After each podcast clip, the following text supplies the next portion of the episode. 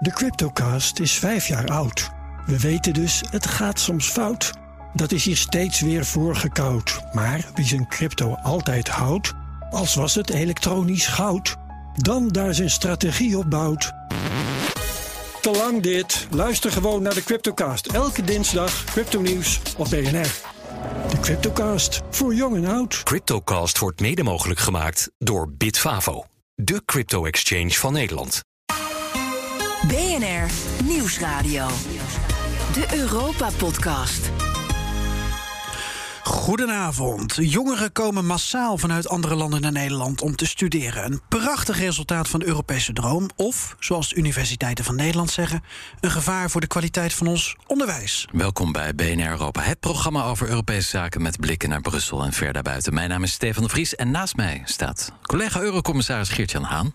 En we gaan het vandaag dus hebben over internationalisering van het hoger onderwijs. En we doen dat met Pieter Duisenberg, voorzitter van de koepelorganisatie Universiteiten van Nederland. Met Olga Wessels van het Europees Consortium van Innovatieve Universiteiten. En Lara Wolters, Europarlementariër in de SD-fractie namens de PvdA. En zij zit daar in de commissie Cultuur en Onderwijs. Ja, volle klas dus vandaag. Dus misschien leuk om onze gasten alvast even voor te stellen. En te weten in welke landen zij gestudeerd hebben.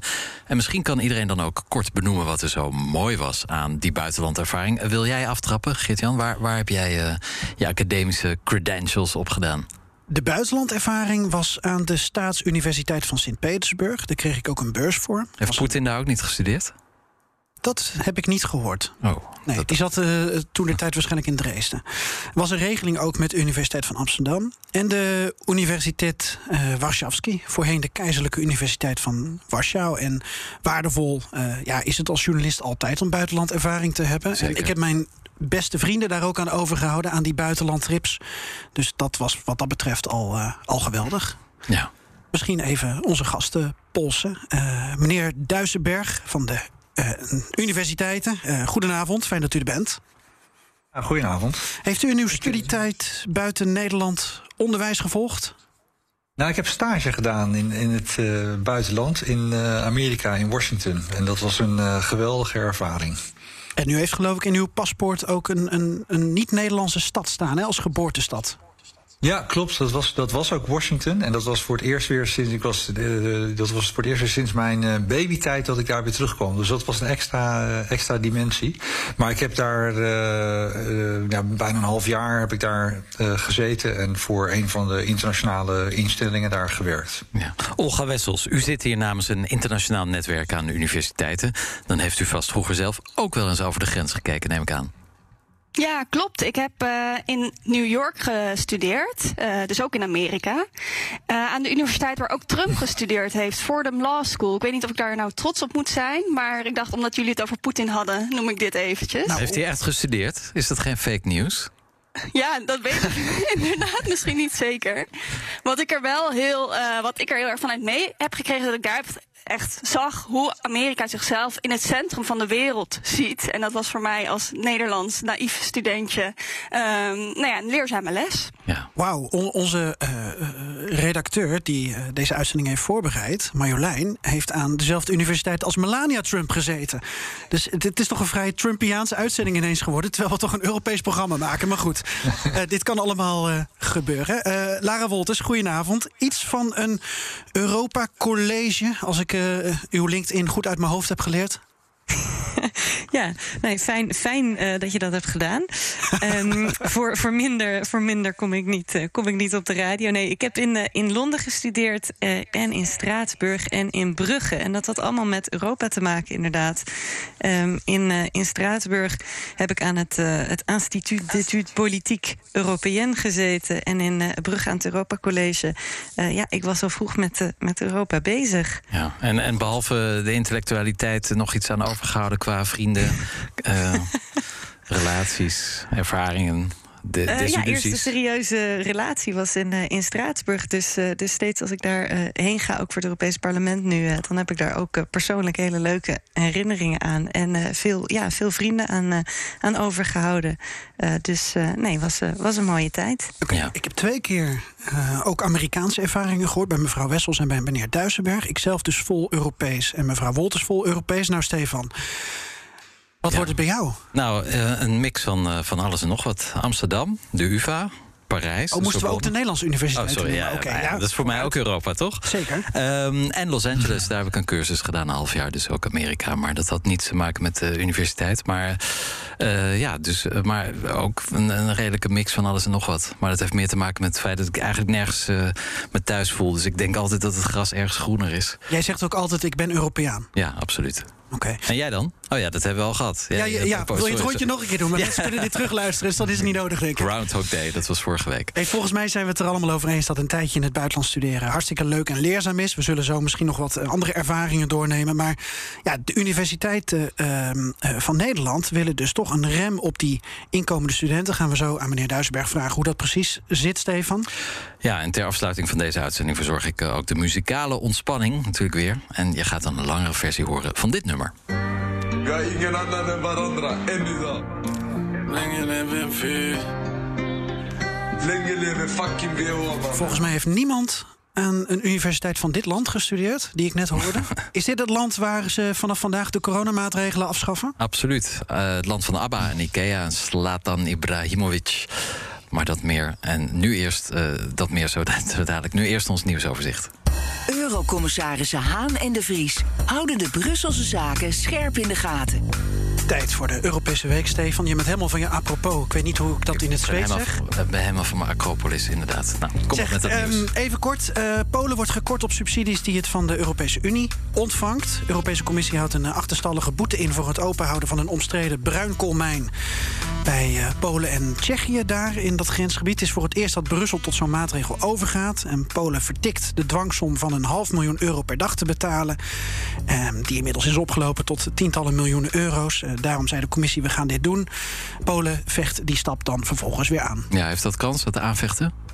Nou, daar weten we volgende week waarschijnlijk meer van. Want dan komt het Hof van Luxemburg met een eigenlijk veel baanbrekendere uitspraak. Namelijk, uh, wat gaat er überhaupt gebeuren met die koppeling tussen rechtsstaat en uh, EU-subsidies? Uh, die zaak is trouwens aangespannen, als ik dat goed heb, door Polen en Hongarije. Het is heel ingewikkeld. Er zijn ongelooflijk veel rechtszaken op dit dossier gaande. Vanuit het parlement één, vanuit de commissie één, vanuit Polen en Hongarije. Dus daar komen we volgende week wat uitgebreider op terug. Want anders zien we door de rechtszaken de bruinkoolmijn niet meer. Ja, goede inkomstenbron voor advocaten, die Europese Unie.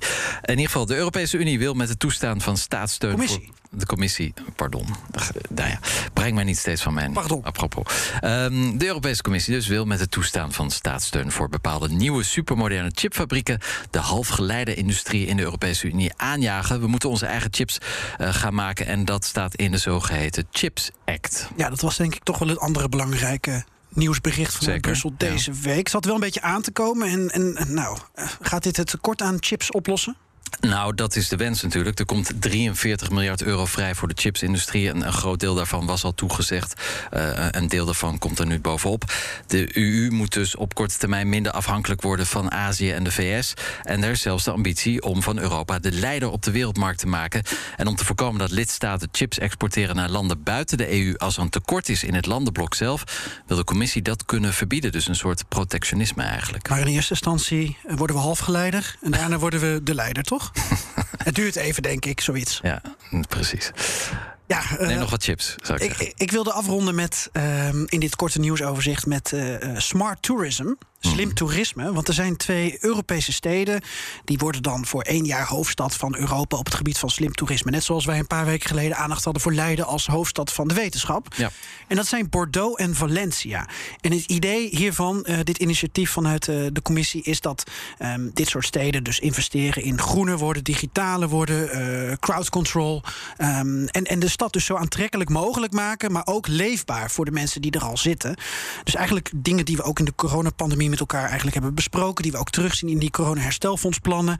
Dat is nu officieel gestart. Ben je ooit in een van deze twee steden Zeker, geweest? absoluut. In allebei. In Bordeaux regelmatig, Valencia twee keer of zo. Allebei hele leuke steden. En trouwens ook hele populaire steden bij uh, Erasmus-studenten. Uh, dus trekken ook veel internationale studenten aan. En ja, je zit in beide gevallen zo goed als aan de zee. Hè? Bordeaux aan de Atlantische Oceaan, Valencia, Middellandse Zee. Heerlijk eten, drinken.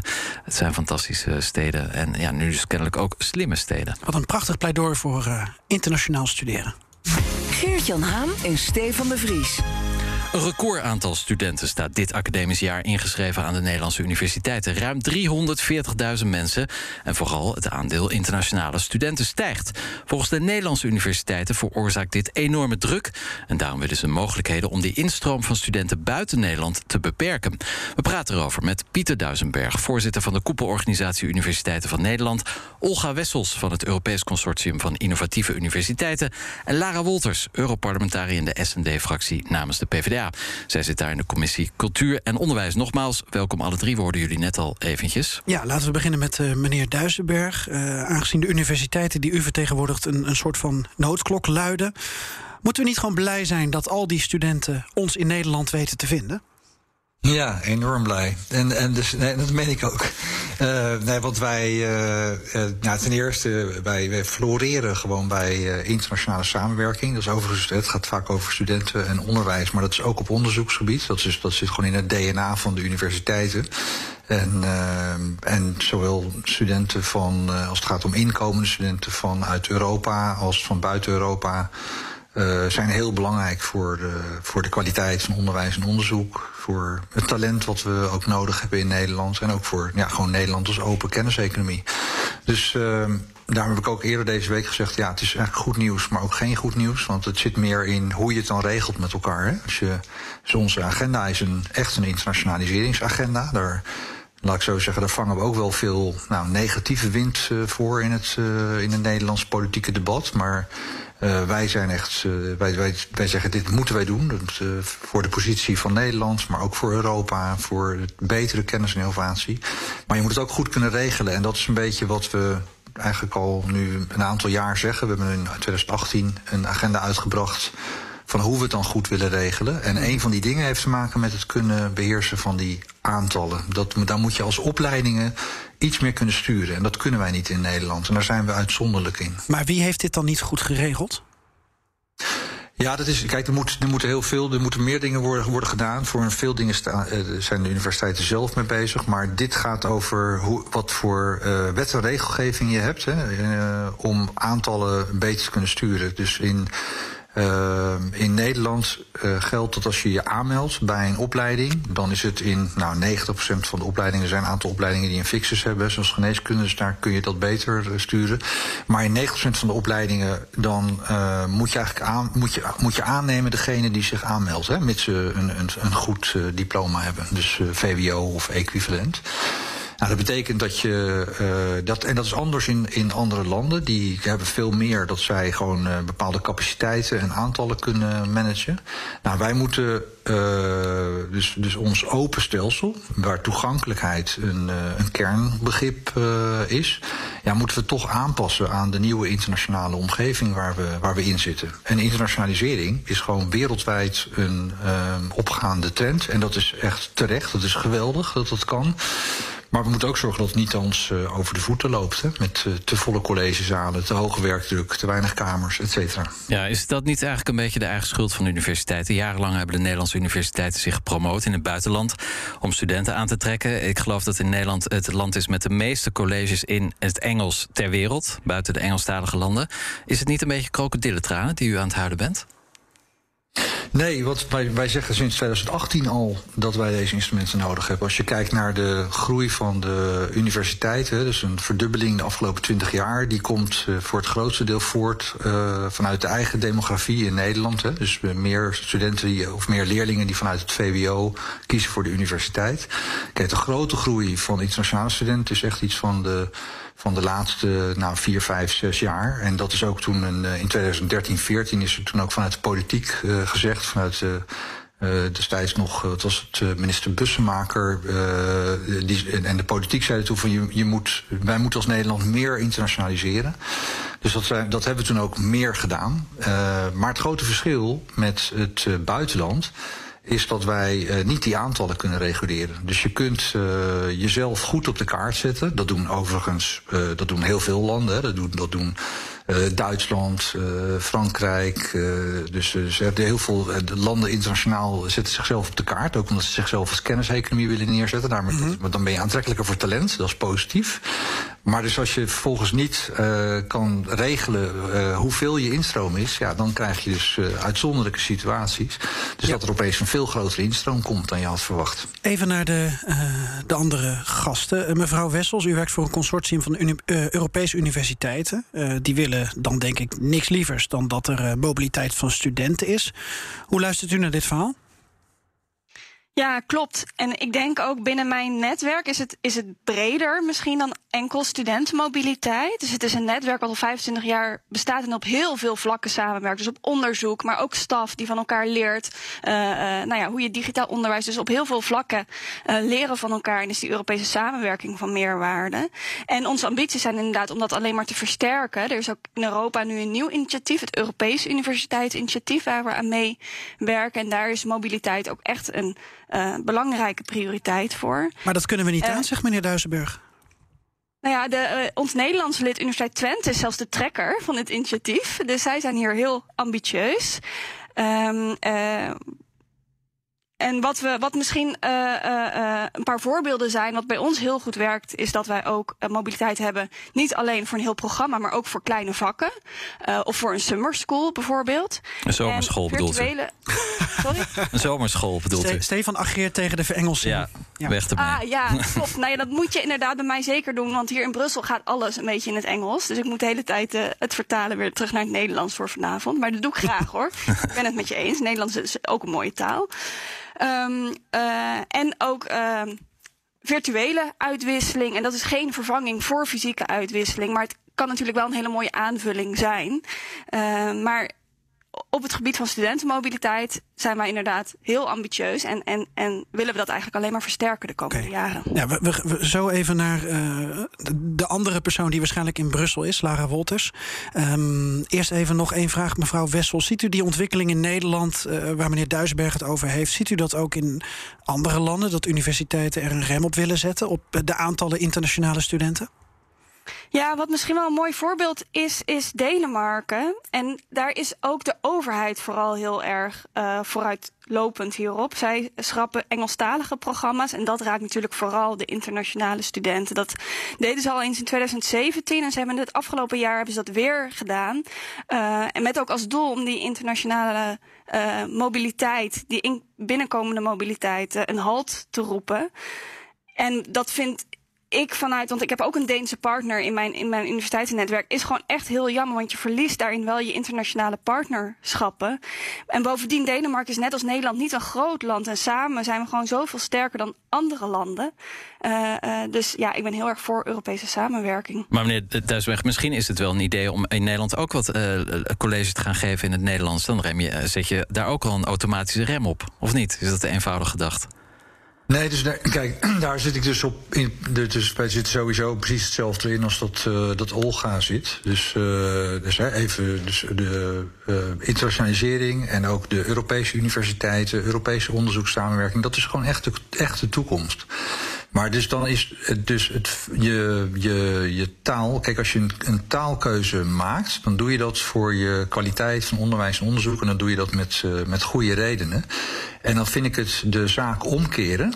Om dan te zeggen, laat ik maar teruggaan en mijn taalkeuze anders maken. Omdat ik daarmee uh, een ander probleem, wat ik veel makkelijker op een andere manier kan oplossen. Namelijk gewoon de aantallen beter reguleren. Omdat ik dat wil oplossen langs die route. Maar hoe wilt u de aantallen reguleren dan? Oh, dat is echt hoor. Dat is, ja, dat is helemaal niet moeilijk. Dat moet je alleen willen. Want kijk, oh, oh, dat is niet moeilijk. Ik, ik ben benieuwd. Nee, Vertel. Nee, nee, nee. Dus nee, maar daarom hebben wij deze week ook voorgesteld. We hebben gezegd, uh, je hebt eigenlijk moet je een onderscheid maken tussen uh, niet-Europa en Europa. En uh, want met Europa heb je ook nog vrij verkeer van personen. Dus dat is even een, een tweede ding. Maar daar moet je iets genuanceerder naar kijken. Maar als je kijkt naar niet-Europa, en overigens moet je zorgen dat alleen op plekken waar het echt knelt, hè, dat opleidingen de mogelijkheid hebben om, uh, om zoiets te kunnen doen. Maar wat precies? Te selecteren op nationaliteit. En wat, en, wat kun je, en wat kun je dan doen? Ja. Je, kunt, voor, je kunt verschillende dingen doen. Je kunt op, op niet-EER, dus niet Europa.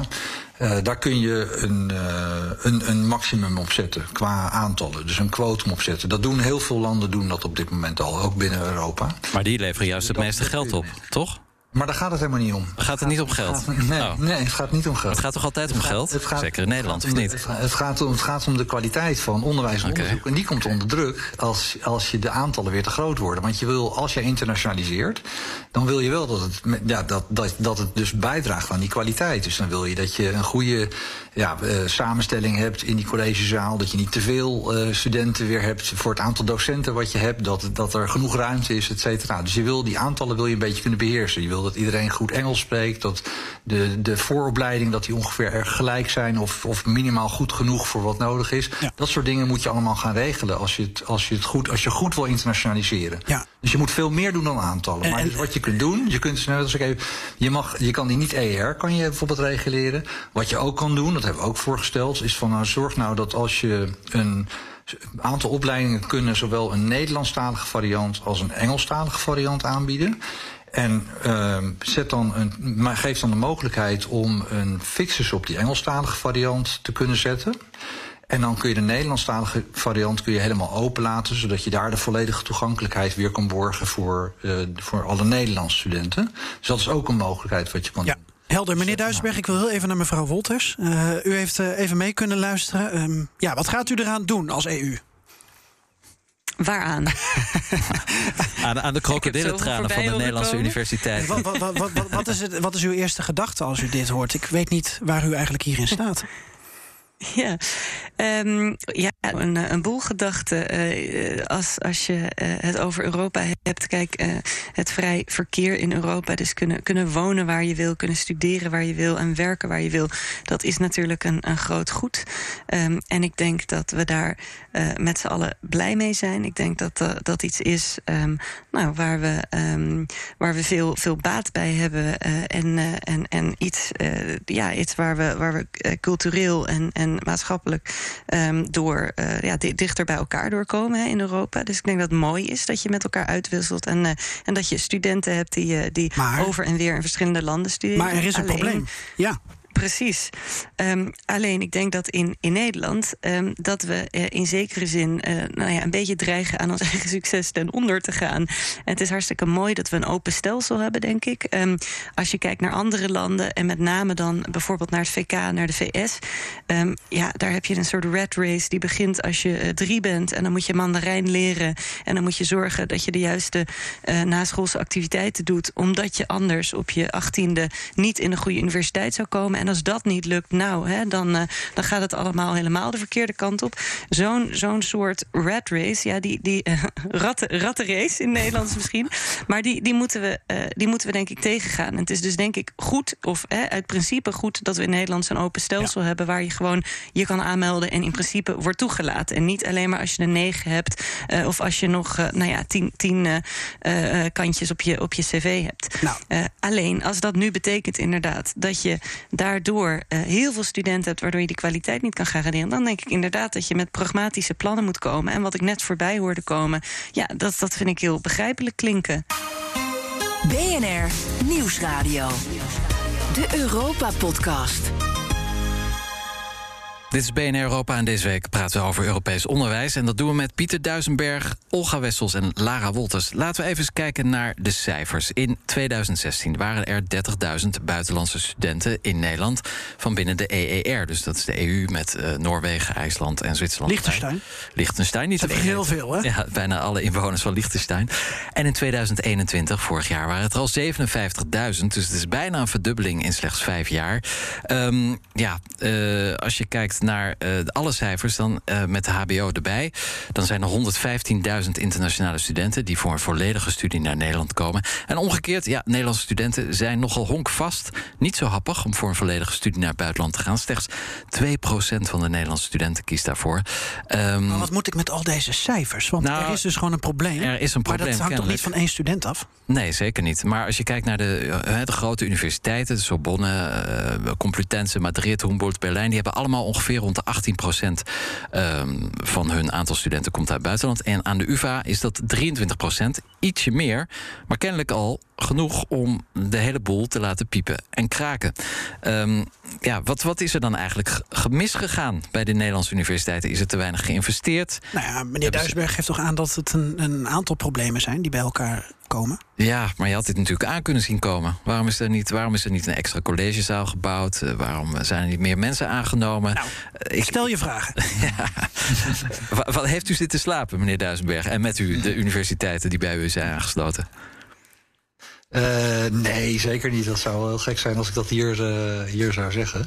Maar laat ik om te beginnen zeggen dat die cijfers die u noemt. Uh, dus die toename van de internationalisering hè, van binnen Europa. dat, dat we dat in ieder geval hier met z'n allen eens zijn. Ja. Dat, dat is een, denk ik voor alle sprekers hier echt een heel erg gewenste ontwikkeling. En het past natuurlijk ook bij de ja, maatregelen die je ziet die in de, binnen de EU worden genomen. Hè. Dus de, het is volgens mij verdubbeling of zelfs verdrievoudiging van het uh, Erasmus-programma. meer uitwisseling, maar ook de toename van de onderzoeksbudgetten, veel meer Europese onderzoeksprojecten.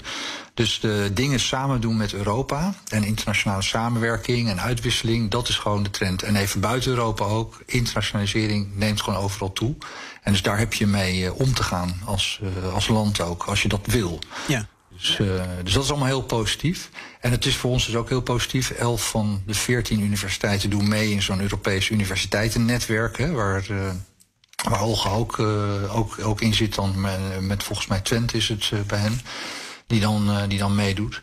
Uh, dus dat, daar zitten wij echt. Uh, ja, dus die kansen moeten we gewoon goed pakken. Nou, wat, wat is er dan aan de, aan de hand. Ik bedoel, we zien allemaal ook de, de berichten over uh, collegezalen, uh, druk op docenten en, uh, en volle, volle steden.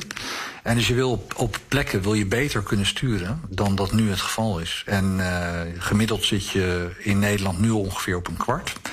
Dus dat is gemiddeld. Dus de UvA, u noemde 23, is dan misschien iets lager. Maar de een zit, een, zit er gewoon hoger, de ander zit lager. En de een kan er ook, uh, is er ook meer voor ingericht dan, uh, dan de ander. Dus je kan dat niet zoals gemiddelde zeggen van iets is te hoog of te laag. Mm -hmm. Maar er zijn wel heel veel plekken waar het echt knelt.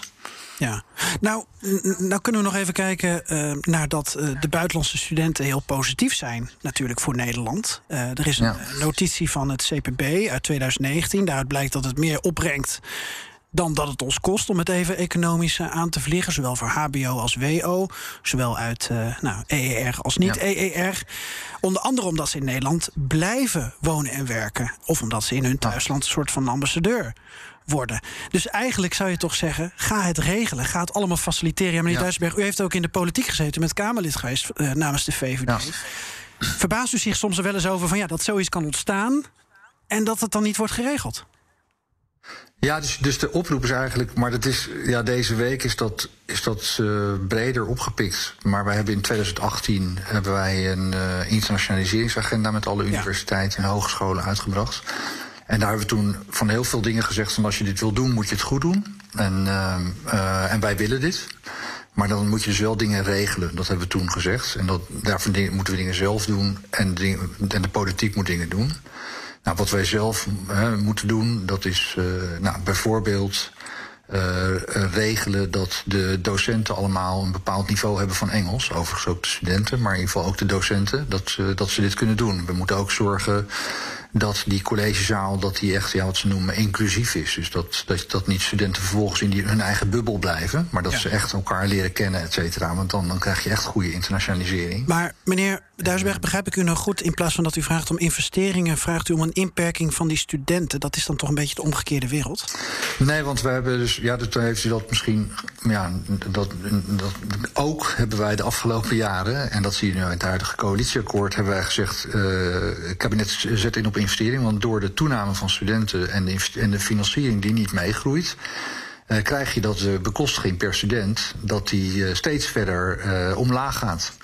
Dus, dus dat gaat dus ook steeds meer knellen. Dus we hebben dus die, de afgelopen vier jaar ons ook ingezet voor meer investeringen. Nou, gelukkig dit huidige kabinet, het nieuwe kabinet, gaat echt fors investeren in, in onderwijs en in onderzoek. Dus daar gaan we een enorme inhaalslag mee maken. Maar dan nog. Want er wordt echt, wordt echt enorm geïnvesteerd. Daar zijn we echt heel erg blij mee. Uh, maar dan nog moet je zorgen dat je die aantallen, dat je daar beter, uh, ja, beter grip, uh, grip op krijgt. Maar, maar ik, sorry, ik, ik begrijp het niet. Ik heb dan wel in heel veel plekken gestudeerd, maar eh, hoe krijgt u daar grip op? Want uh, u, u, zegt ja, in andere landen kan het wel, maar bijvoorbeeld in Frankrijk, waar ik heb gestudeerd, daar kan iedereen studeren die vanaf het middelbare onderwijs afkomt. Daar heb je geen VWO. Gewoon met een diploma kan je naar de universiteit. Er is geen selectie aan de poort. Geldt ook voor buitenlanders. Iedereen kan daar terecht. En welk land denkt u uh, als voorbeeld te nemen voor Nederland, waar wel een soort van selectie bestaat? Want dat, dat, is denk ik eh, uw, uw ideaal, toch? Nou, dus in ieder geval zul je beter moeten kunnen, kunnen reguleren. Dus bijvoorbeeld uh, een land zoals. Uh, dus, dus, dus even, kijk, in, in Duitsland of in, in Zweden heb je veel meer capaciteitsmogelijkheden. In Zweden hebben ze ook meerdere inschrijfmomenten. Een ander inschrijfmoment voor uh, mensen uit Zweden dan wel vanuit het, vanuit het buitenland. Ehm, eh, in, in Schotland, nou tot voor kort was dat EU, maar toen wij daar waren voor hun voorbeeld zag je dat zij dus een quotum hadden voor niet-EER. Dus, dus je ziet verschillende landen gaan er op een andere manier mee om. En het hangt er dus ook vanaf wat de, ja, de, de inzet is van het, eh, van het land zelf, hoe het daarmee omgaat. Ja, mevrouw Wolters, u uh, gaf al een voorzetje van uw eerste gedachten. Uh, nou, Stefan en meneer Duisenberg hebben net nog even wat uitgewisseld. Kunt u iets uitgebreider aangeven hoe u denkt dat Europeanisering binnen het onderwijs ehm, ja, eerder als kans zou moeten worden gezien? Maar u zei ook, je moet pragmatisch zijn en je moet dus ook problemen onder ogen zien en die moet je gaan oplossen. Nou, kunt u het oplossen? nou, eerst misschien over waarom ik denk dat in principe Europeanisering of internationalisering van het onderwijs goed is. Um, het is natuurlijk hartstikke uh, mooi, wat ik net zei, van als studenten met elkaar uitwisselen, et cetera. Maar het is denk ik ook hartstikke goed dat als je kijkt naar de, um, nou, de grote problemen die we op de wereld hebben, uh, denk aan uh, klimaatverandering, gebrek aan biodiversiteit, vergrijzing, een pandemie, alles wat we moeten met, met technologie en digitalisering. Um, dat zijn allemaal dingen waar je natuurlijk met z'n allen veel beter aan kan werken dan alleen. En ik denk dat, uh, maar meneer Duisenberg mag zeggen als ik, het, als ik het mis heb, maar ik denk dat het goed is voor die dingen. Dat je, um, hè, als je uh, ja, internationaal uh, onderzoekers met elkaar laat samenwerken, als je in één taal met elkaar kan, kan samenwerken, bijvoorbeeld, dat dat allemaal dingen zijn die bijdragen aan beter onderzoek en betere resultaten.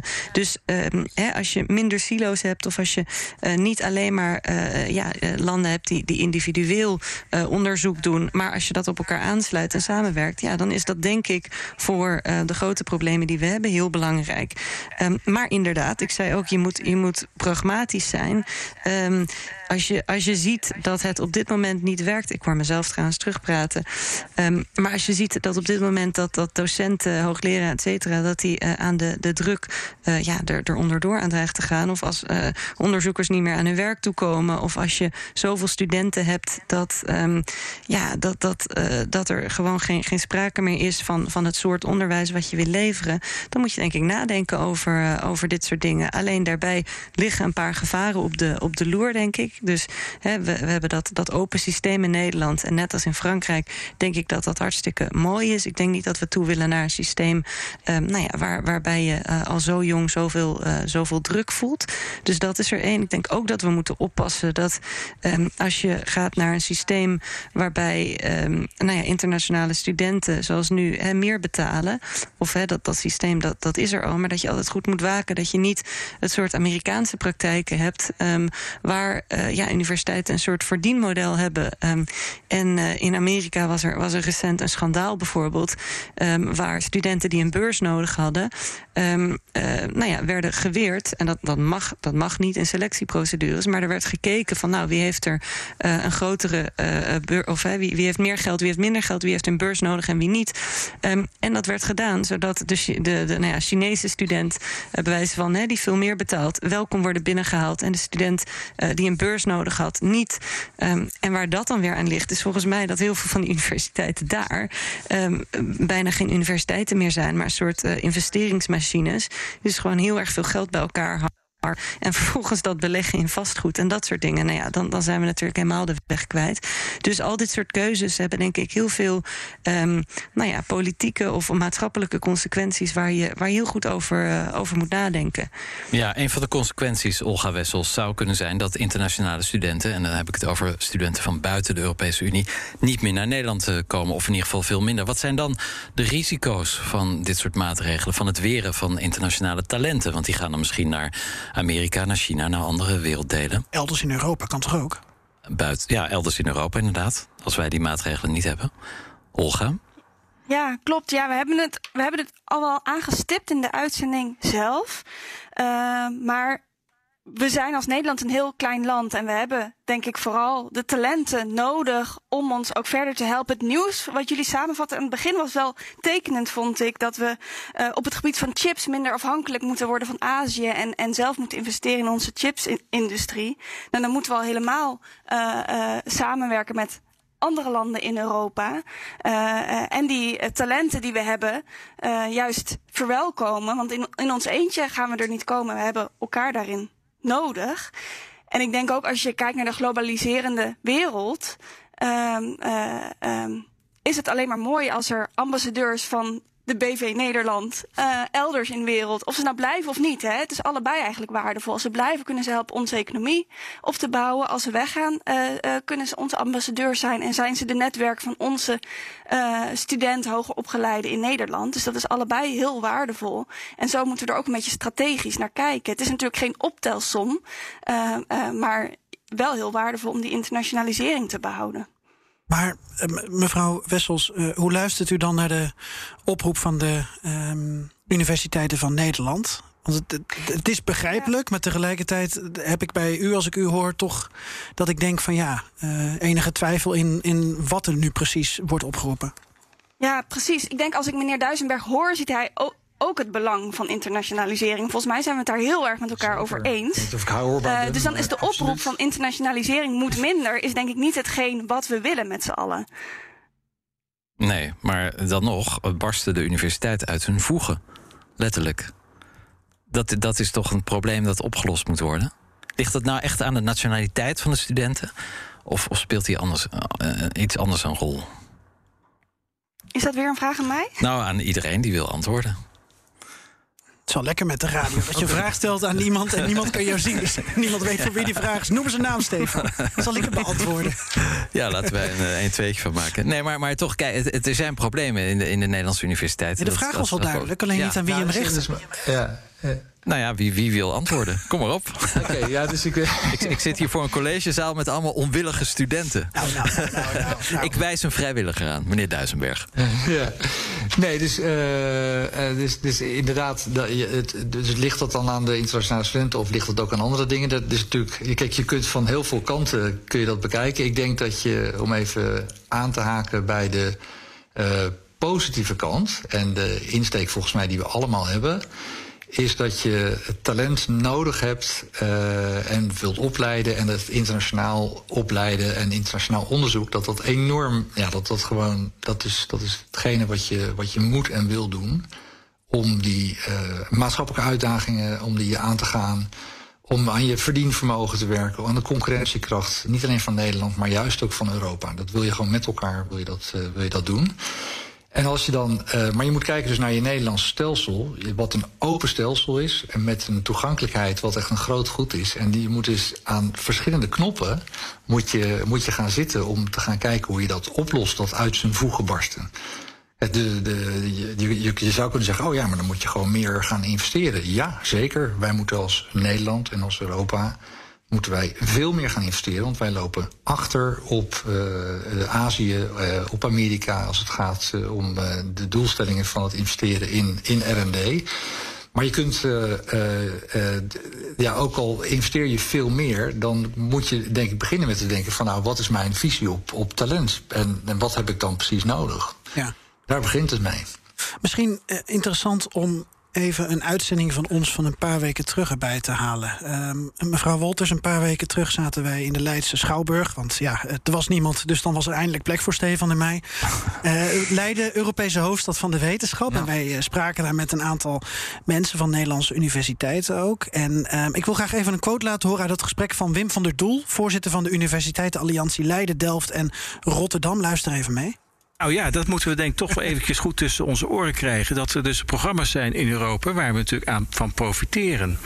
En uh, als je kijkt naar de Horizon Europe, dan is er een kloof tussen Oost-Europa, Oost- en Midden-Europa en West- of Noordwest-Europa. Oh ja. dus, maar er zijn dus landen die zeggen van nou ja, dat geld, als ik daar een euro in stop, dan krijg ik er maar 50 cent van. En dan gaat de rest naar Nederland. Dus hoezo? Ja, mevrouw Wolters, u zit in de, in de commissie Onderwijs en Cultuur. Uh, dat is misschien net een andere dan, dan waar Wim van der Doel het over heeft. Want hij hij heeft het ook over Horizon Europe, wat natuurlijk ook heel erg op wetenschap en onderzoek uh, gestoeld is.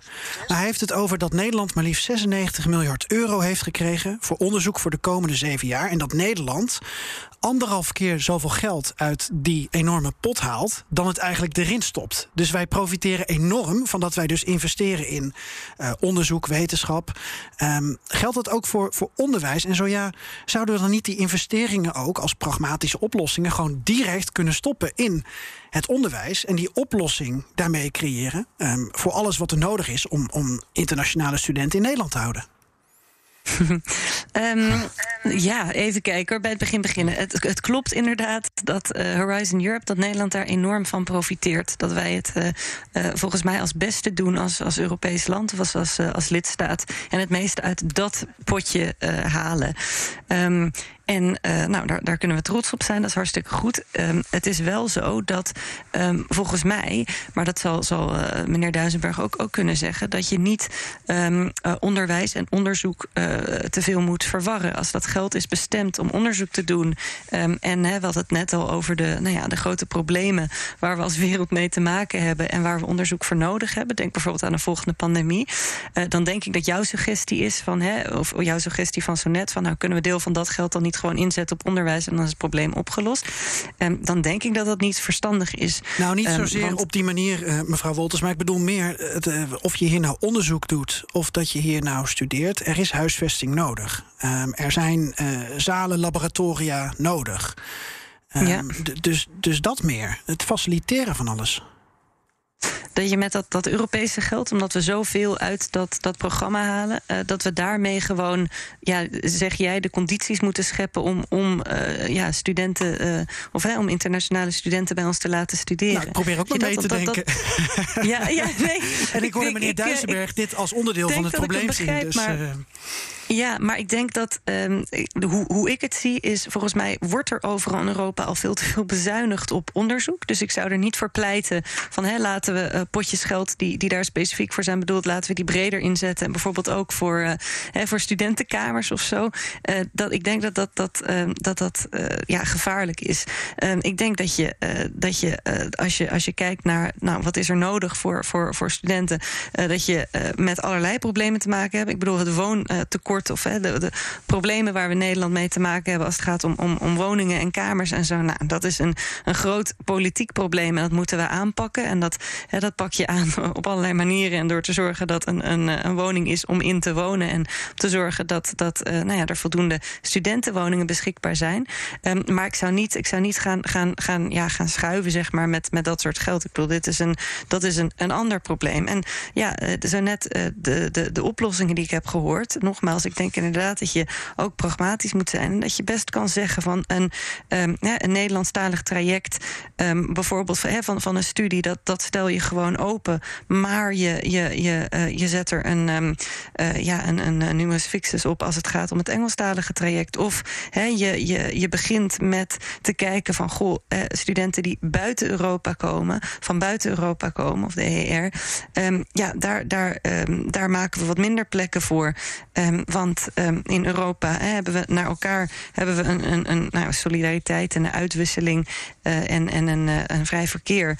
Um, maar we kunnen misschien beginnen met, um, met wat, wat minder van de, de echte internationale plekken. Als er zo'n zo'n uh, ja, zo'n zo'n probleem is op dit moment. Ja, wat, wat ook in die uitspraak van Wim van der Doel zat, van de Universiteitenalliantie, was, was het verschil tussen West- en Oost-Europa. Eh, eigenlijk in dit geval West- en Centraal-Europa. En dat eh, landen als Letland, ehm, Hongarije, eh, misschien geldt het ook al voor Griekenland, ehm, dat die eigenlijk al die studenten, al die talentvolle jonge mensen zien wegtrekken naar Duitsland, Nederland, Zweden. Want ja, daar is het goed of beter. Ehm, ze, ze kunnen dat ook betalen. Want voor dat geld dat ze in Griekenland zouden betalen, kunnen ze ook in Nederland of in Duitsland studeren. Daar krijgen ze naar verluidt dan beter onderwijs voor. Kan je niet Europese mechanismes instellen om onderwijs in alle lidstaten te verbeteren, waardoor je die, die trek niet nodig hebt? Waardoor, sorry, het laatste wat je zei, waardoor je die... Trek. Die, die, Ja, dat is een mooi Nederlands woord voor, voor, Ja. De voor, aantrekkelijkheid. voor, voor Ja. migratie. Ja. Ja, Onderwijsmigratie. Ja, ja. Ehm, ja, nou eh, ja, dat, dat, eh, dat proberen we eh, wel. Maar eh, traditioneel is onderwijs natuurlijk iets. En, en, eh, of is onderwijs iets wat, wat niet eh, ja, Europees belegd is. Dus we hebben met elkaar afgesproken van er zijn eh, bepaalde dingen en daar gaat Europa niet over. Onderwijs is er een van, gezondheidszorg bijvoorbeeld, pensioenen ook. Ehm, en daarvan ja, willen Europese lidstaten niet dat er over hun schouder wordt meegekeken in wezen. En dan kom je op het terrein van Europese samenwerking. En dan kom je op het terrein van met elkaar coördineren, dingen proberen te stimuleren, vrijmaken. Ehm, maar je kunt geen ehm, ja, wetten invoeren die zeggen van nou, je moet als lidstaat eh, eh, 7% van je BBP moet je aan, aan onderwijs besteden, bijvoorbeeld. Ehm, of eh, je, je moet zorgen dat je aan onderzoek eh, zo en zoveel besteedt. Dat hebben we niet. We hebben allerlei ja, trucjes om, om te proberen om dat aan te moedigen. Eh, en en eh, denk ook bijvoorbeeld aan het eh, corona-herstelfonds, waarin je enveloppen hebt van ehm, wat, wat bedoeld is bijvoorbeeld ook voor, voor onderzoek. Maar eh, ja, echt, echt Europese wetten maken of hele harde afspraken over ehm, hè, je, je hebt als een als lidstaat eh, ja, zo en zoveel te, te investeren in je onderwijs. eh, dat, eh, dat kan helaas niet. Nee, dit zou Helaas, ook een ja. beetje tegen, tegen het. Ja, Olga Wessels, hallo. Sorry. Ja, nee, ik, nee, toevallig, ja, want dit is inderdaad een groot, groot punt. Heel belangrijk en goed dat het ook hier even ter sprake komt. Ik denk eigenlijk juist eh, dat je met, met Europese samenwerking wel die landen kan helpen. Want door juist samenwerkingsverbanden met ze te hebben, kun je hen natuurlijk. In, ze hebben niet dezelfde academische historie als wij in Nederland hebben. eh, maar kun je ze daar wel mee helpen om eh, die universiteiten nou ja, op een andere ma- manier misschien in te richten en, en beter te scoren. Even, ja, later ook in die Europese programma's. Ehm, dus ik denk dat juist eigenlijk, om het weer terug bij het onderwerp te brengen, daar internationale sa- samenwerking heel erg belangrijk voor kan zijn. Ja, die studenten komen natuurlijk niet alleen voor het onderwijs. Er is natuurlijk ook een enorm eh, gebrek aan eh, kracht op de arbeidsmarkt. Dat, dat weet men inmiddels ook in Europa, dat het hier heel makkelijk is om werk te vinden. Eh, er zijn alle andere voordelen. En dat leidt er misschien ook toe dat Nederlandse studenten eigenlijk nauwelijks bewegen. Is er nog een manier om die studenten wat meer over de grens te laten gaan kijken? Want dat doen ze namelijk nog ja, vergeleken met andere Europese studenten, erg weinig. Eh, Eruit met die Nederlandse, Nederlanders. Is dat misschien een optie om de capaciteit te vergroten? Olga. Ja, de mobiliteit is Ja. inderdaad een beetje scheef eh, in Nederland. Maar ik denk dat daarin ook de, de binnenkomende mobiliteit brengt ook natuurlijk een soort internationalisering eh, vanuit je eigen collegezaal en een internationale campus. Dus in die zin is dat ook van meerwaarde. Maar het klopt inderdaad dat de inkomende mobiliteit veel groter is dan de uitgaande mobiliteit in Nederland. Ja. Eh, we hadden nog zo ongelooflijk veel vragen staan. Maar anders wordt het inderdaad een soort hoorcollege, ook voor de, voor de luisteraar. Eh, maar meneer Duisenberg, om eh, nog even naar u te gaan. En dan ronden we af met een zeer creatieve vraag van, van mijn redacteur. die aan de Universiteit van Melania Trump heeft gestudeerd. Ehm, meneer Duisenberg, we, begonnen met u. En we begonnen deze week met, met uw nou, noodkreet eigenlijk. Hè? U kwam hiermee naar buiten, eh, net zoals u in 2018 deed. Van jongens, we moeten hier scherp op zijn. Er is iets aan de hand. Heeft u naar aanleiding van dit gesprek, wat mevrouw Wolters en mevrouw Wessels allemaal zeggen, eh, heeft u daar goede moed uitgeput? Zo van, nou, volgens mij eh, is er wel een oplossing hiervoor te vinden. Ja, ik, ja, ik, ik vind eh, ten eerste dat eh, ik ben alleen maar ja, bevestigd. We zijn het in ieder geval hier heel erg heel eens dat we een echt een actieve Europese kennisstrategie met elkaar moeten hebben. En het tweede is dat ik, eh, ik hoor bijvoorbeeld mevrouw Volt zegt zeggen van ja, dit is toch wel pragmatisch. En ja, wat je zoekt, het is, het is niet een, een zwart-wit discussie. Je zoekt iets heel genuanceerds waarbij je enerzijds dat, dat, dat grote goed van dat open toegankelijke Nederlandse stelsel weet te combineren met die internationaliseringsbeweging die heel succesvol en actief doen. Ik, ik moet wel Ja, tegen u zeggen, meneer Duisenberg, mijn collega eh, Eurocommissaris De Vries, die keek enorm uit naar dit gesprek. Maar ook wel met een zekere eh, vuur en passie in zijn oog. Omdat hij zo, eh, zich zo Europeaan voelt in hart en nieren. Dat hij eigenlijk die, die oproep van u toch, toch, wel, toch daar een beetje moeite mee had. Of niet, heb ik het nu. Ja, niet zeker. goed Ik, zie- ik zie niet in waarom je dat onderscheid zou ik dan toch, zou ja. ik willen maken tussen een Drent en een Deen. Want er zijn heel veel Drentse studenten die eh, in Amsterdam komen studeren. En er gaat geen enkele Amsterdammer naar Drenthe om te studeren. Al was het alleen maar omdat ze daar volgens mij niet eens een universiteit hebben. Voorbeeld. Maar, maar goed, eh, dus eh, waarom zou u onderscheid maken tussen nationaliteiten? In ieder geval dus binnen Europa. Want als ik het nu goed begrijp, is het toch wat genuanceerder. En geldt eigenlijk de, de gewenste ja, selectie meer voor buiten Europa. Toch? Vat ik het goed samen, meneer Duisenberg? Ja, dat, eh, dat, dat is wat wij hier hebben gevraagd. En, maar als een studie, dus eh, er zijn ook studies die je zowel in het Nederlands kan aanbieden als Ja. in het Engels kan aanbieden. Nou, en daar kan je dan dus ook zeggen. Van dan zou je op de Engelse zou je wel een fixus kunnen doen. En dan kan je het Nederlands helemaal, eh, helemaal open houden. En overigens, ik ben overigens persoonlijk net zo'n Europeaan eh, als u. Maar eh, universiteiten moeten balanceren. En dat is ook een nuance die er speelt. Dus je moet balanceren. Universiteiten spelen op, de, op het wereldtoneel. eh, zijn Europees actief, maar zijn ook in hun regio actief. Ja, en eigenlijk probeer je die functies probeer je met elkaar goed te doen in de capaciteit die je hebt. En dat is de zoektocht die je hier hebt. En dat is ook dus de oproep die ik hier heb gedaan. Mevrouw Wessels, afronden met een quizvraag. Ik weet niet of u een beetje bent van de, van de Bru- Brusselse pubquizzen. Eh welk percentage van de studenten die hebben meegedaan aan het Erasmus-programma, dus het, het uitwisselingsprogramma van de EU, hoeveel, hoeveel mensen daarvan hebben uiteindelijk hun partner daardoor ontmoet? Wat denkt u? Oh, ja. Ehm, ik gok 10 procent. Eh, nou, eh, meneer Duisenberg, wat biedt u? Ja, dat had ik ook op mijn hoofd, maar dan ga ik hoger zitten. Dan ga ik wel op 20. Oh, mevrouw Wolters, eh, als, eh, als Europeaan, u heeft eh, ook sinds kort een Europese baby, dus u weet hier alles van natuurlijk, van deze statistieken. En een, en een partner van de univers- dezelfde universiteit. Ah. Ja, maar ik ga lager zitten. Ik ga op 5% zitten. Volgens mij eh, ben je op de universiteit nog best jong.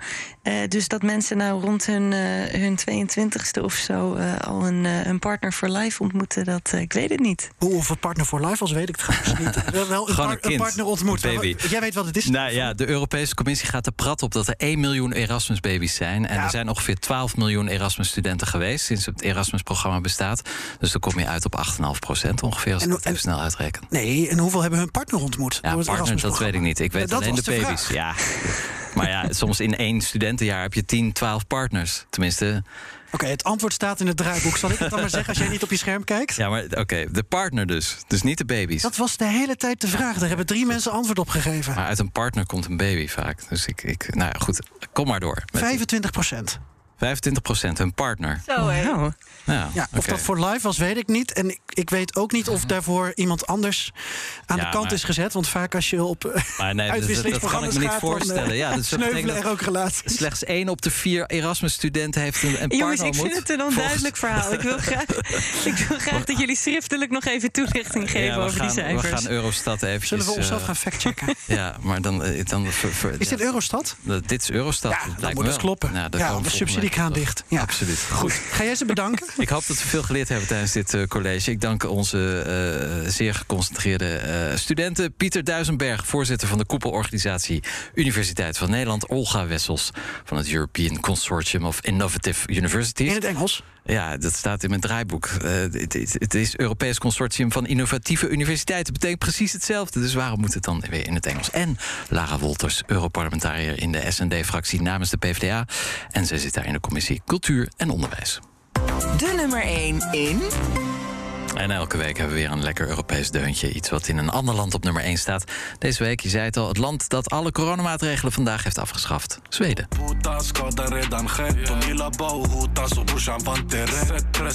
Ja, Stefan. Ik vind altijd zo'n overgang. Zitten we net lekker in zo'n verhaal en dan moet je voor de radio alweer stoppen. Ja, alles voor de hoge cultuur. Hè? Nou, deze artiest heet 23.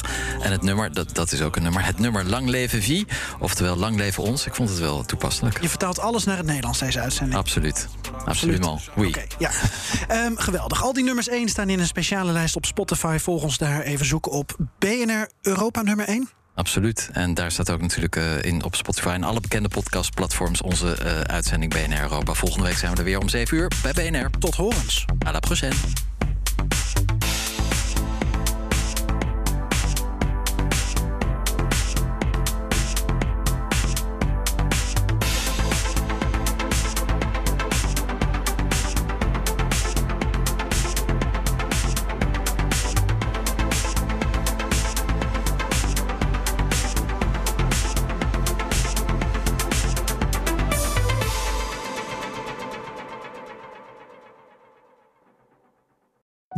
Cryptocast is vijf jaar oud.